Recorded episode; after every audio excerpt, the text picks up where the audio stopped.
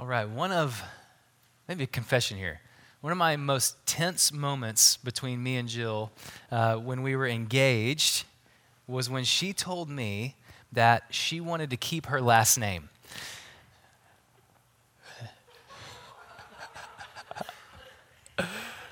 Now, granted, Lockhart was her maiden name. It's a much cooler name than Davis, right? Davis is just generic, right? I get it, I get it. Lockhart's a cool name, uh, but it caught me off guard. And I'm, I'm not against people who don't want to change their name, keep their name, not against people who hyphenate, any of that. We just hadn't talked about it, okay? And it was pretty late in the game. Like, my memory was that we were on the way to Longview for the wedding. That's not how it was. Okay, that's what, yeah, that's not how it was. Uh, but it was pretty late in the game. And once, uh, you know, the steam kind of finished coming out of my ears, I was able to kind of fully comprehend that she was totally just messing with me because she knew which buttons to press, right? But there is something beautiful about the idea of a name change, that it completely identifies you with another person when we're talking about marriage. And now Jill is forever distinguished as married to me because she did take on my name. Thank the Lord. Right? Um, by the way, that's been uh, far more beneficial to me than it has been her. Uh, last week, actually, I was introduced to someone as Mister Jill Davis. Uh, that's not the first time that's happened, and uh, I didn't even tell her about that, but yeah, that happened. Uh, and I'm okay with that. But Genesis chapter seventeen is where we are studying today, and what happens in Genesis seventeen is God changes the names of Abram and Sarai. So we're talking about a name change. He does this as a way to confirm his covenant relationship with them, ultimately in the attempt to lead them to completely identify with him. This is part of him drawing them in to faith, to complete identification with him, that despite the roller coaster of faith that we've seen from them since Genesis chapter twelve, when God made the first initial promise to Abram, that they might agree now to trust God fully and completely, that he is faithful to fulfill his promise to bless them and then to bless the world through them and through their offspring.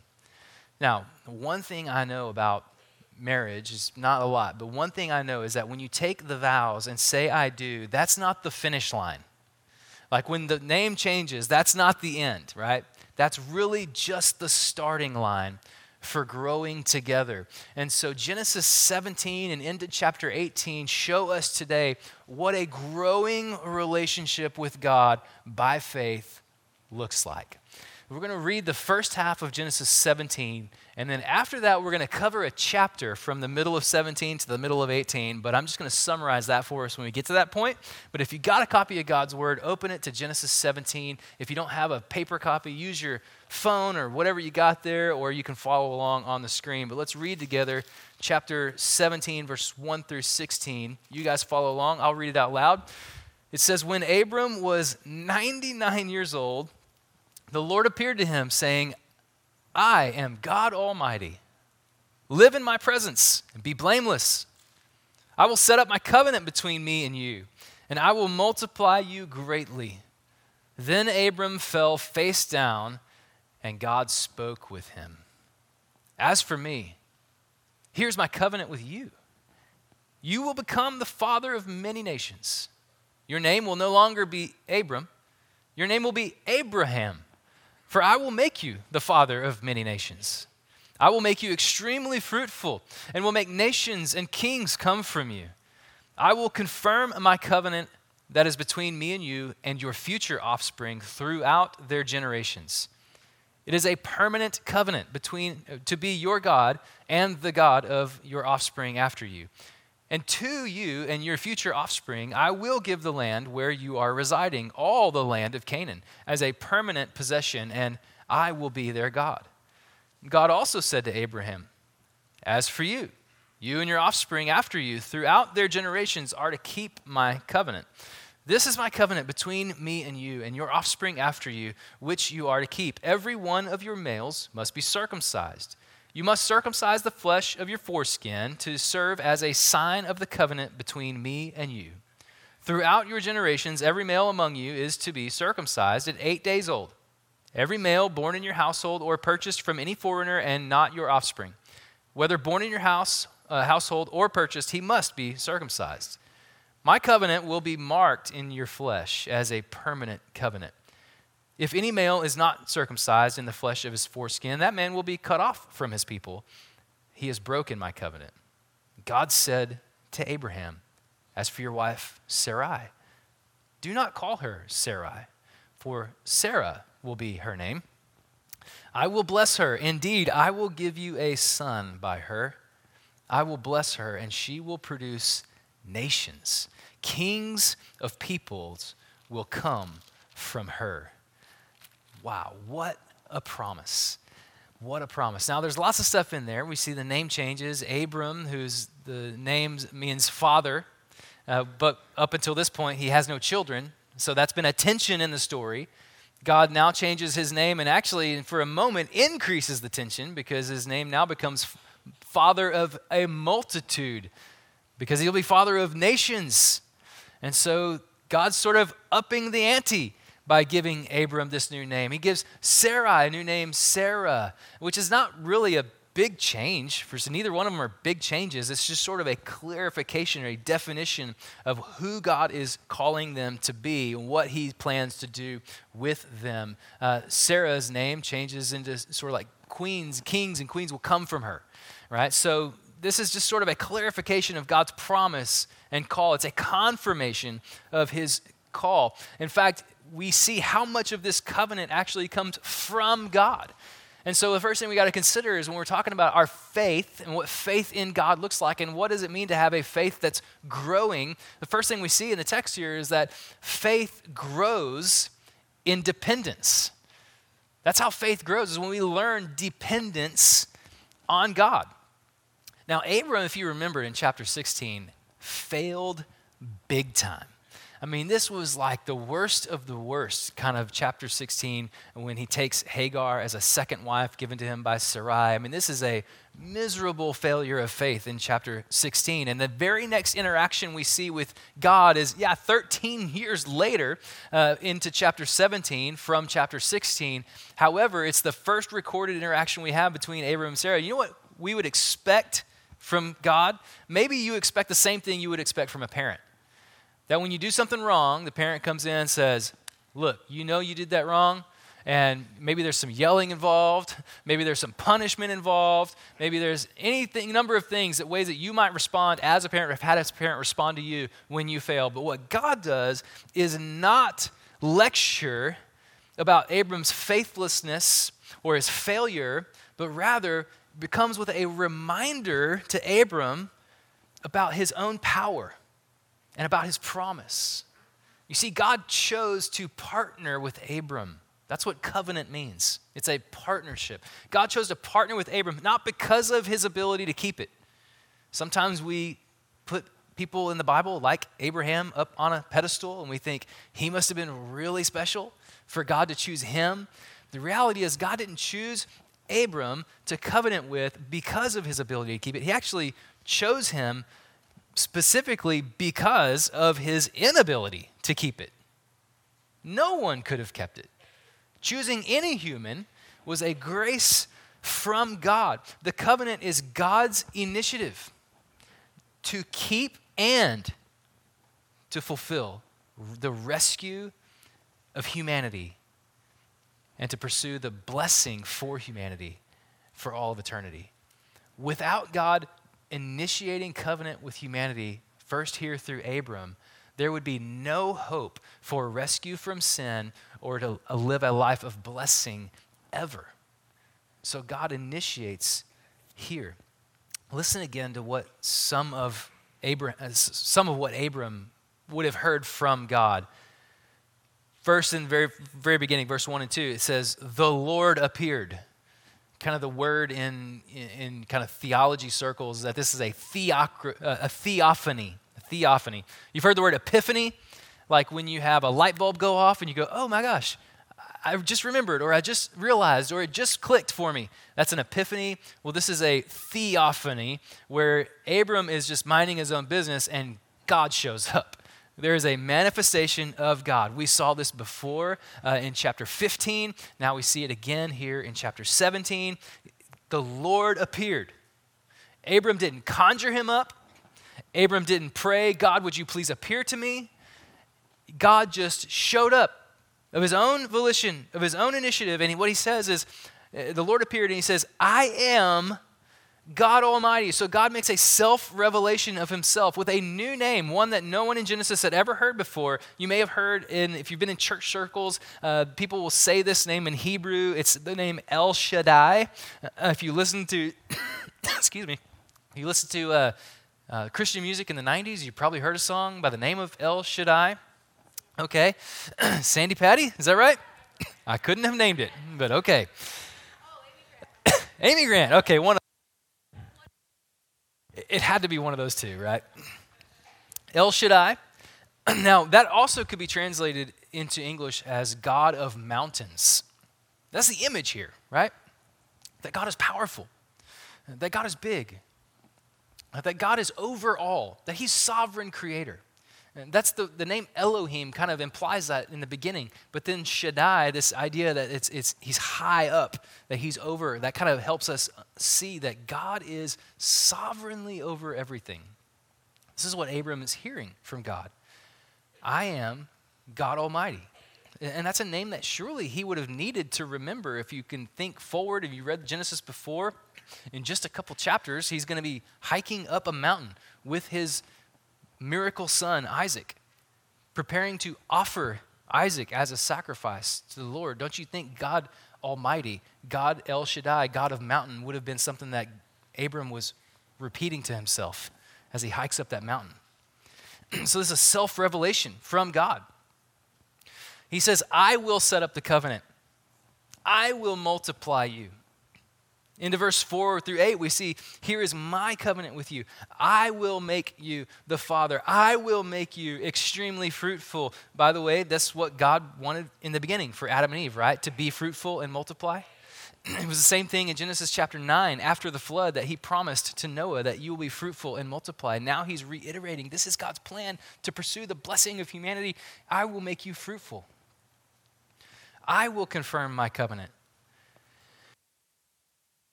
Excuse me, please.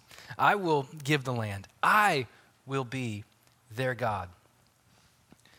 This is God's covenant to make and fulfill. And after Abram's attempts to help God along in the previous chapters and his failures of faith, he needed the reminder that he is completely and utterly dependent on God. And God is completely trustworthy to fulfill his promise. The word covenant we talked about means partnership. Thank you. We're coming off some sickness in the house, so you guys probably are too. So thanks for your grace. Um, the word covenant is used in the first half of this chapter nine times. That's a lot. That's a lot of repetition. You probably heard it over and over again, which served as a reminder to Abram of what happened in chapter fifteen. So if you can think back to chapter fifteen or flip back to chapter fifteen, what you'll find there is when God set up initially this covenant of blood with Abram. And he says to Abram, go get the animals and line them up and cut them and split them in half, and the blood runs down the middle. And Abram kind of did that, and then he waited, and he even fended off the birds. But what should have happened was Abram should have walked through in a way to say, yes, God, I will make this covenant with you. I will live a life completely and utterly dependent and, and completely and utterly obedient to you. But Abram didn't. And we wondered, was that because Abram was nervous that he could not keep the covenant because he knew he was sinful? He knew his faith wasn't perfect. He knew he couldn't be perfectly obedient. And so he waited, and then God showed up. And he showed up in the form of the, the smoking pot and the flaming torch, and he moved and he went both through the animals at the same time, which is what indicated to us that God was taking on the, the punishment of Abram's potential failure onto himself. Because a covenant like that is to say, if you don't keep the covenant, if you don't perfectly keep this covenant relationship, then may it happen to you as it happened to these animals. Death is the result. And so God moves through in two forms, which makes us think that he's taking the, the place of Abram in the covenant and also fulfilling his own place in the covenant, meaning that if Abram fails, God will die on Abram's behalf, which we said, man, that ought to make us remember what Jesus does in the New Testament, because we have all sinned and fallen short of the glory of God, Romans chapter three, but God, in his kindness and grace, gives us Jesus Christ, his own son, his very self, as a sacrificial substitutionary offering. He took our place because we couldn't keep the covenant. Jesus died in our stead. Wow, this is a beautiful picture. And God is reminding Abram by the re- repetition of the word covenant of what happened years before with those animals split open, watching the pot and the flame go through this covenant ceremony. Abram is remembering all of this depends on God. And his faith is growing because he's learning to become more dependent on him. So Abram recognized he brings nothing to the table. We bring nothing to the table. Jesus in his great Sermon on the Mount, Matthew chapter five, says, "Blessed are the poor in spirit." That's basically to say, remember that when it comes to a relationship with God, you have nothing to offer. You are completely dependent on him. God takes the initiative, God fulfills, God redeems, God restores. Ultimately then, God recreates. This is how God works. And so to grow in faith, we must grow in dependence on God. Now, the covenant's not one-sided. Even though God took both places, the covenant's not one-sided. God doesn't force Abram into the covenant like he doesn't force us into the covenant, but dependence on God always expresses itself in a form of devotion.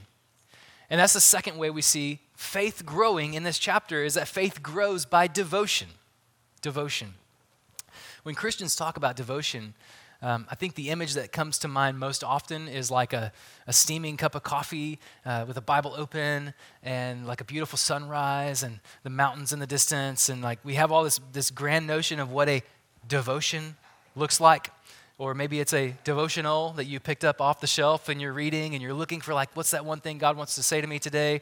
And then if you've been in the shoes that we've been in, you know what happens is a toddler comes in and screams bloody murder about something that happened, or you know maybe a text message comes through about work and it just gets you totally distracted, or maybe you went to look up something you read in the Bible and then you end up, you're like fifteen minutes later, you're like, why am I on Facebook and I haven't been reading the Bible? It just doesn't always work out the way we imagine it to be working out.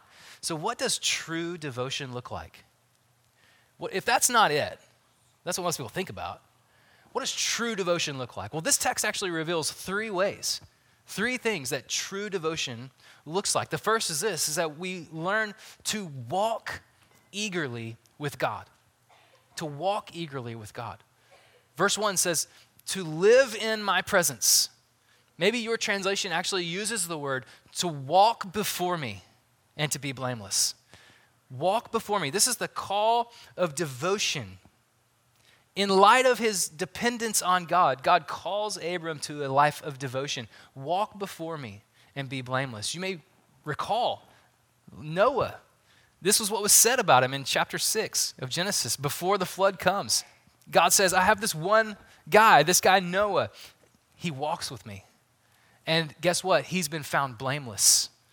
And so he rescues Noah and his family as a way to bless humanity from there on. This is the same thing. He's, he's repeating it to Abram. He's calling Abram to a life of walking with him and being blameless. He's calling him to the same standard that Noah had already expressed. What does it mean to walk with God? It's a phrase we use in church circles and Christianity a lot. Walk with God. How's your walk with God? Are you walking with God? Things like that. What it means is it implies that you are walking in submission to a greater authority. That's what it means. And we think about the relational aspect of walking, and that's a beautiful picture, but the, the word the, the word picture that the Hebrew picks up here is this word of not walking side by side, but walking before. That there's a judgment aspect to this, that there's an authoritarian, authority aspect to this. And remember, the, the sin of Genesis chapter three was that they attempted to they attempted autonomy from God, to be their own God. And so the opposite of that, the path to blessing, is when God says, walk before me, submit to my authority, walk blamelessly, be completely, wholly committed to a life of obedience. So in every aspect of my life, if I'm going, am I walking with God? The question is, in every aspect of my life, am I living as if God is the one in charge? That's the question. And that's a revealing question. And anything that is revealed in that must be repented from and then moved back into accordance with God and his word. That's how we walk with God. That's what devotion looks like, true devotion. It looks like complete, whole submission and obedience to God alone. And that's how faith grows. Second thing is this. Faith grows by devotion as we wait expectantly for God. We wait expectantly for God. This is what is picked up in God's reiteration of his promise, his confirmation of his promise in verses four through eight. There's so much language here about what God will do, about what's going to happen in the future. And at this point in the text, Abram really doesn't know yet when God will do it. That's been the tension all along. God, I know you've made this promise, but when is it going to happen? He must wait expectantly. He must learn to look for God on the horizon. Now, chapter twelve, when God first made the promise, was in Abram's rear view mirror, right? That's behind him. In fact, now it's almost twenty-five years behind him. And this is where Abram is, is going, well, God revealed himself to me a long time ago. And then God revealed himself to me again, and still even that was more than thirteen years before this moment. So as God's promise is in the rear view mirror, Abram can move on to whatever in life he wants to, unless he also keeps God's promise in front of him on the horizon. And so waiting expectantly on God means not only to remember what God has promised, but to look forward to God's fulfillment. That's what Abram was called to do here, to wait expectantly, to not get bogged down in his current circumstance, but to choose to live in God's promises regardless of his circumstances. That's the definition of faith that we've been operating with since we met Abram in Genesis, is to choose to live under God's promises regardless of my circumstance. That's what faith is. And so it grows as we keep our eyes on God's future fulfillment. Now, what has God promised us? Because this is the moment where a lot of preachers would just take a lot of liberty here and go, what's God promised you? You know, has God promised you wealth? Has God promised you, you know, a, a great big family? Has God promised you uh, this and that, a new job, a better this, or a, who knows? So what has God promised us? Well, we can't look at anything other than the scripture to inform the answer for that question. And it's clear because we have said before that Genesis is as much about our end as it is our beginning. You know, the word Genesis means beginnings, but it's not just a story of our beginning. It's also the story of our end. So we know that what we are waiting for, what God has promised us, is not for a promised son to be born or a promised sliver of land to become ours. What we are waiting for is the promised son who has been born to return. What we are waiting for is not just the sliver of land, but for the whole earth to be redeemed and to be restored. This is the story of Scripture from Genesis at creation to the fall of humanity to the redemption that God brings about through Jesus Christ, his son. Ultimately, to the very end of our Bibles, we see the restoration that he promises, the recreation, the resurrection. This is where we are headed. That's what we wait for, is the return of Jesus to make all things that are wrong right, to judge all evil, to conquer sin and death, to restore everything to the way God intended it to be. And then here's the cool part, to be with us and be our God. And we get to be with him, unhindered, nothing between us, present. Listen to what Revelation chapter twenty-one, verse three says. It says, look, God's dwelling place is with humanity, and he will live with them. They will be his peoples, and God himself will be with them and will be their God. Does that remind you of Genesis chapter seventeen? What was the promise to Abram for his descendants? I will be their God. This is where God is working. And we must not get bogged down in our circumstances. Rather, a growing faith is a faith that is devoted to the reality of God's work of redemption and ultimately God's work of recreation that happens now until the ter- return of Jesus Christ and then is completed when he comes back. That is what we wait for expectantly. And this is an active waiting. This is not a passive waiting. Abram tried a passive waiting. Now God calls him into a life of devotion that waits actively. Uh, the, the New Testament book of Titus actually gives us a really cool picture of both of these things, a life of devotion, walking with God eagerly and waiting on God expectantly. It kind of marries the two in just a couple of verses. Listen to what he says. Titus chapter two, verse eleven through thirteen says, for the grace of God has appeared, meaning Jesus has come, right? We're on this side of history now, bringing salvation for all people. And this is the walk with God part, instructing us to deny godlessness and worldly lusts and to live in a sensible and righteous and godly way in the present age while we wait for the blessed hope, the appearing of the glory of our great God and Savior, Jesus Christ.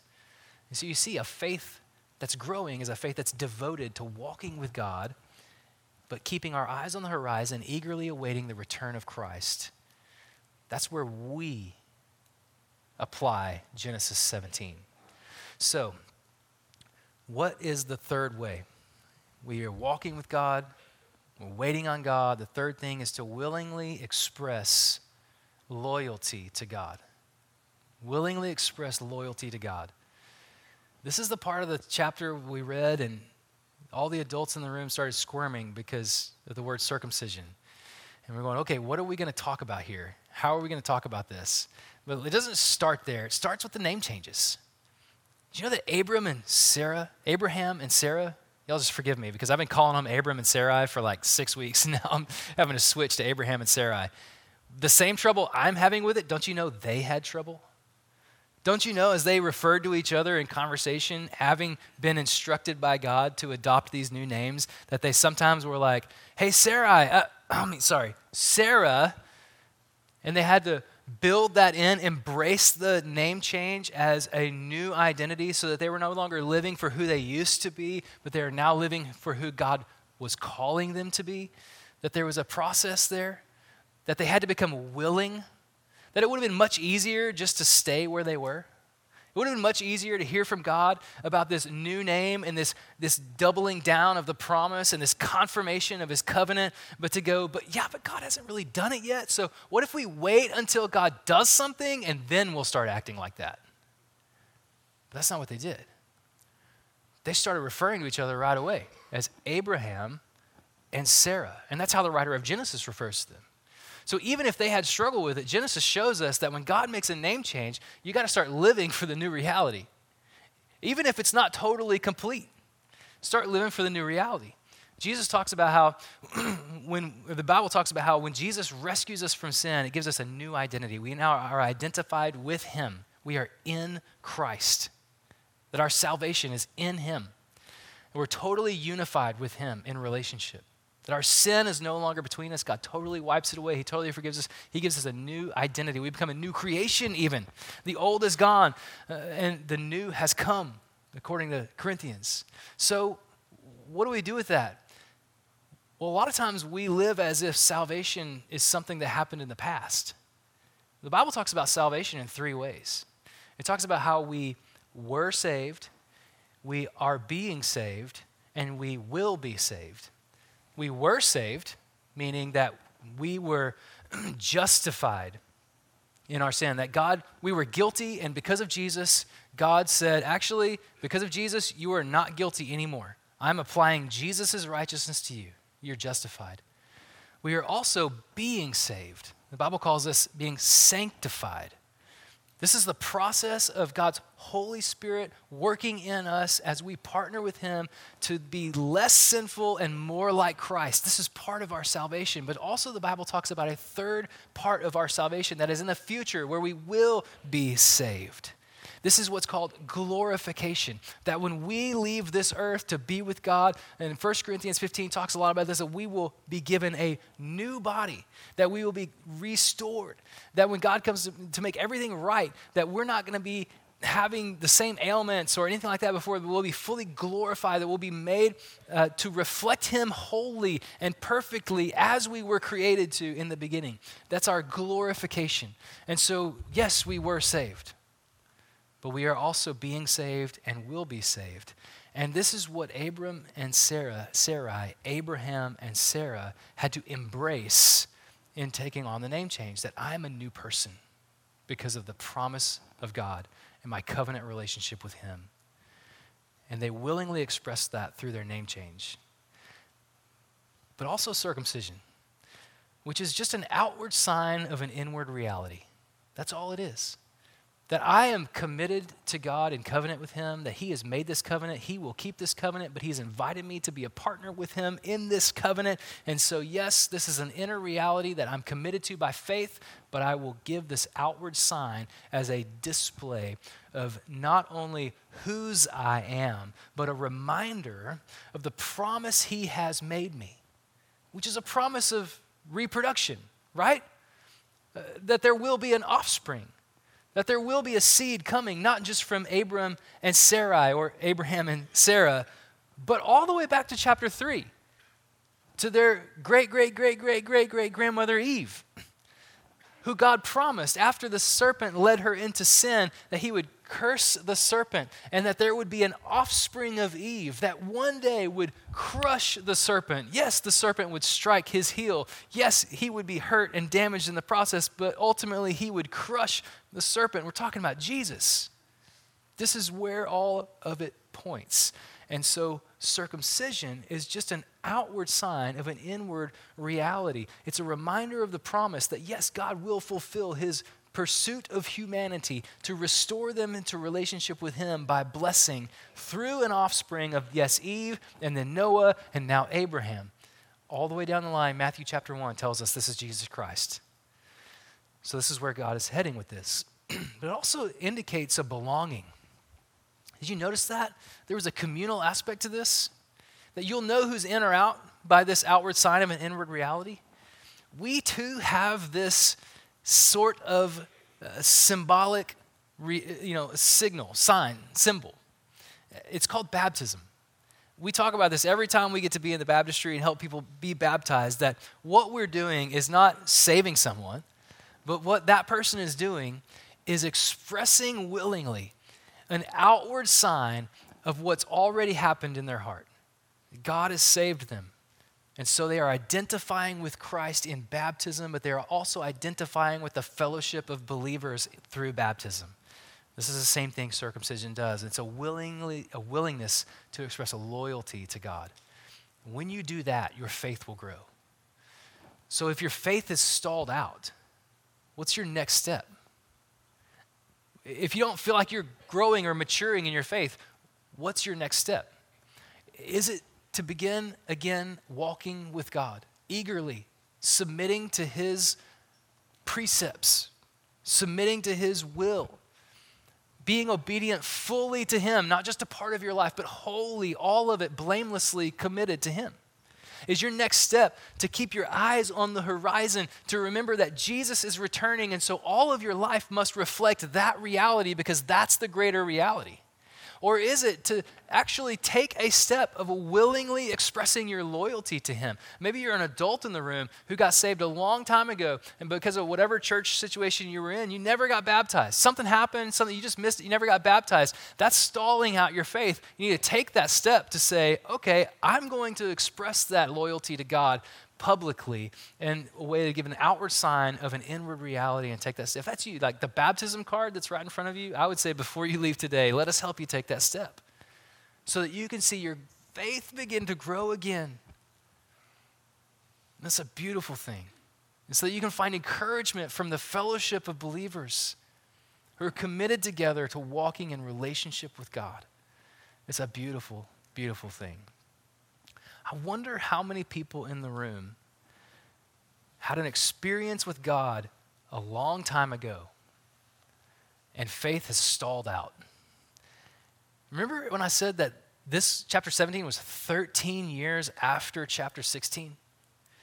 Maybe twenty-five years after chapter twelve? And Abram really hadn't seen much happen. He's seen some really amazing things. But in terms of the specific promise God made to him, he hadn't really seen it come through. I wonder how many of us ha- have gone through life knowing that I had an experience with God. I put my faith in Christ a long time ago, but it hasn't really made a big impact on my life. Maybe you got sucked into sort of the trappings of life. You got distracted with job and money and all these things. You got focused on that and just sort of let the covenant relationship with God fall to the wayside. Maybe you got hurt. Maybe the traumas of life just ripped you out of that. And you thought, where is God? How could God be good if I went through this? And you go, I'm not going to deal with that anymore. And so your faith was something that happened to you a long time ago, but it still is not happening to you right now. You're not growing in your faith. I just say, wherever you are, there is grace for you. God will not respond to you with a lecture. All God wants to do is remind you of his goodness, to remind you of his promise, to remind you of the salvation that he wants to work out in you so that you can become more like him.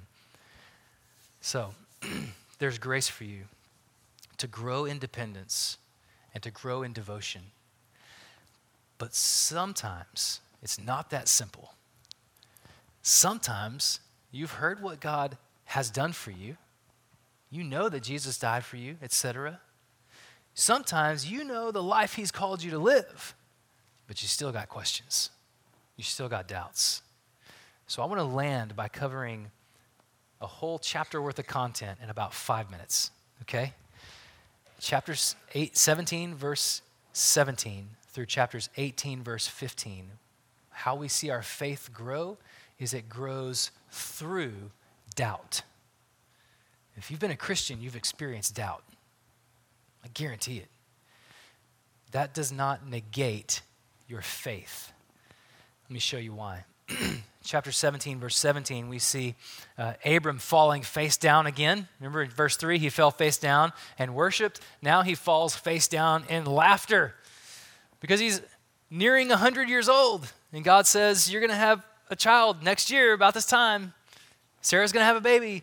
He falls down in laughter. He says, God, what, what, could Ishmael just be okay? Would that be enough? Couldn't Ishmael be all right? And God says, no, my plan is better. I've already told you about Ishmael. I'm going to bless him. Don't worry. But also, I'm going to give you a son through Sarah. This is a great promise, but it's a very stretching promise. So then what happens? Well, Abraham now takes it on the sign of the covenant through circumcision. Ishmael circumcised. Everybody in the household circumcised. Abraham is making sure that this happens. Then you get into chapter eighteen, and the Lord appears again.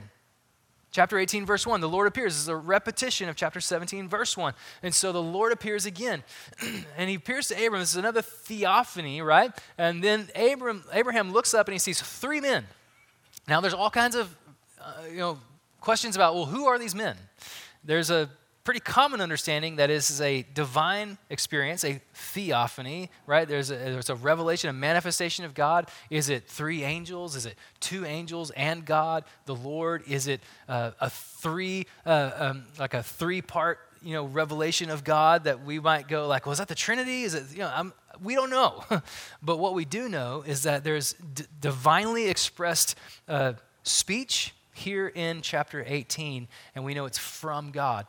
So he sees these men, and he says, uh, can I host you? Uh, can I make you some food? Can I can I make you comfortable? And they say, yeah, sure, uh, which I think means God likes food, okay? This is a good thing for us. Uh, so um, there's also food in the new creation. That's something we can look forward to. Uh, so these three men are fed. They're, they're having a conversation. And then the, the focus shifts to Sarah. And right down in the middle of that section, uh, they start to ask the question, well, where is Sarah? You notice they use Sarah's new name. How did they know who she was? How did they know she was married to Abraham? How did they know she wasn't Sarai anymore? So they, there's this divine kind of reality that's happening here. So they, they say, where is she? And he says, oh, she's in the tent. You know, she had been cooking, all that. Well, little do they know that she's eavesdropping on them, trying to hear what's going on. And they reiterate the promise again. Hey, a year from now, that Sarah is going to have a son. And what does Sarah do? She laughs. The same thing Abraham did in chapter seventeen, verse seventeen and eighteen. She laughs. So there's an interesting parallel here, maybe even a contrast of two sort of vignettes of experiencing God's promise. Abraham, ninety-nine years old, you're going to have a son, he laughs. Sarah, ninety years old, here's, you're going to have a son, she laughs. What's happening here? Now, these two accounts are held together by this theophany in the middle, and so they're set up to contrast one another. And so it doesn't really matter who the man is. What we know is that God has shown up again, that the focus is now shifted to Sarah. There's a reiteration of the promise. And when Sarah laughs, God says, why did Sarah laugh, Abraham? And he goes on to say, verse fourteen, is anything impossible for God? But what you notice here, and this is where the contrast comes into play, Sarah's laughter was internal, right? God knew even what was happening inside of Sarah, and he called it out. When Abraham laughed, God corrected him, and then he moved into obedience. When Sarah laughed, God called it out, and she lied about it. What happens when you doubt? How can your faith grow through doubt? Because you will have doubt. If you look at Abraham, the answer is this. Your faith can grow through doubt if you acknowledge what you don't know, but you keep doing what you do know. This is practical application. You have doubts, God's okay with that. God's big enough for that. He's God Almighty. He's El Shaddai. He's over it all. He's not worried about your doubt. How are you going to respond to it? Acknowledge what you don't know, and then keep doing what you do know. That's what we saw in Abraham's life. He goes, well, I don't know how that son's going to work out, but I know you told me about circumcision, so me and all my kids, all my everybody in the household, we're going for it. Like this, we're going to make sure it happens. Sarah was different. Sarah's doubt was more like skepticism. I love what Pastor Andrew over on our Longview campus said. He said, skepticism is doubt with teeth. Ugh. This is what she said. She laughed to herself. God said, why'd you laugh? And she's like, I didn't laugh. She tried to avoid it. So God wanted Sarah to remember this skepticism, by the way. Did you see how the chapter ended? If you're looking at it, look again. It says, she says, I didn't laugh. And he goes, no, no, no, you did. It's a great way to end this section of this chapter. No, no, you laughed. I, I saw it. I saw it, yeah. Because he didn't want her to forget her skepticism when he showed up to do the impossible. He wanted her to remember. And this is how faith can grow through doubt, is when you see God do something that you thought was impossible, you'll recognize that it was undeniably God. Undeniably God. So don't run away from your doubt. What will you do with your doubt is the question that determines whether or not your faith will grow through it. I think about Matthew chapter twenty-eight. We know this as the Great Commission. Jesus has resurrected. He's got his disciples gathered together. They follow him up to a hillside, and he says to them, uh, all authority on heaven and earth has been given to me. Go, therefore, make disciples of all nations, right? He, he, baptizing them in the name of the Father, Son, and Holy Spirit, teaching them all the things I've commanded. It's the Great Commission. But you know what happens right before that? Right before he says all authority on heaven and earth has been, has been given, he, it says that, that they came to him and worshiped, yet some doubted.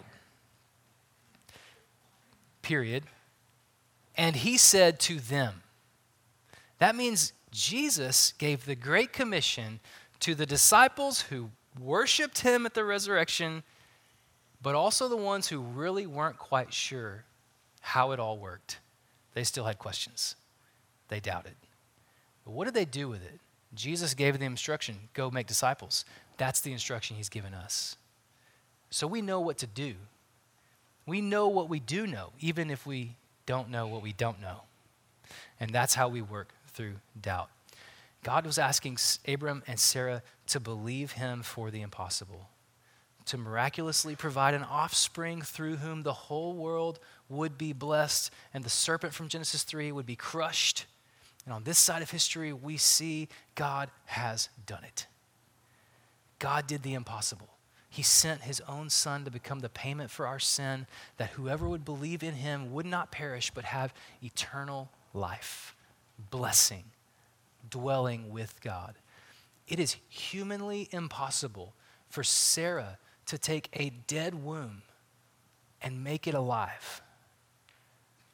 It's humanly impossible for you to take a dead soul and make it live again.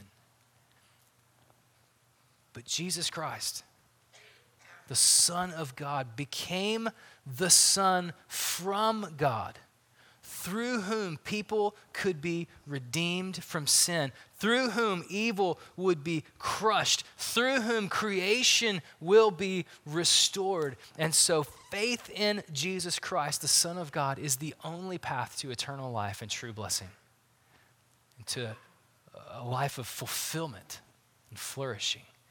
Only comes through Jesus. Ephesians chapter two says that you were dead in your sin and trespasses, but God made you alive again through Christ.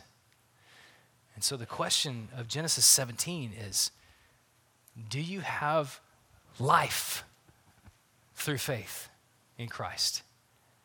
If you do, how will you grow it?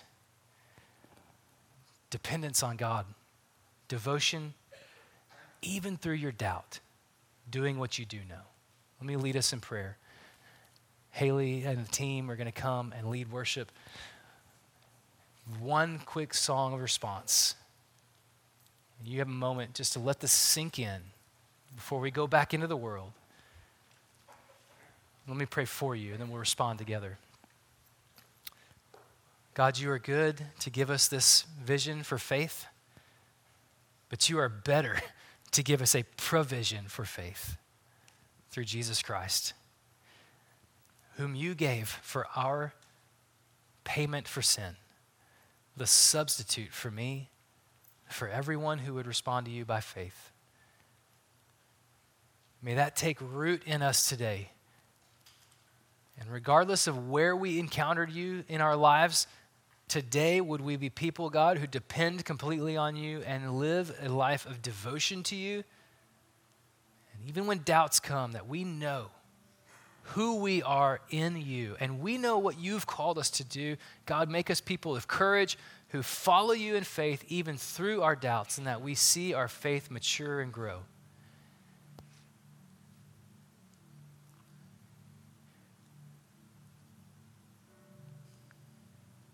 God, if someone today needs to respond to you in faith, would you stir their heart right now?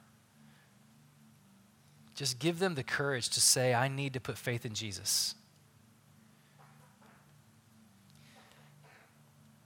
We pray all this in Jesus' name. Amen.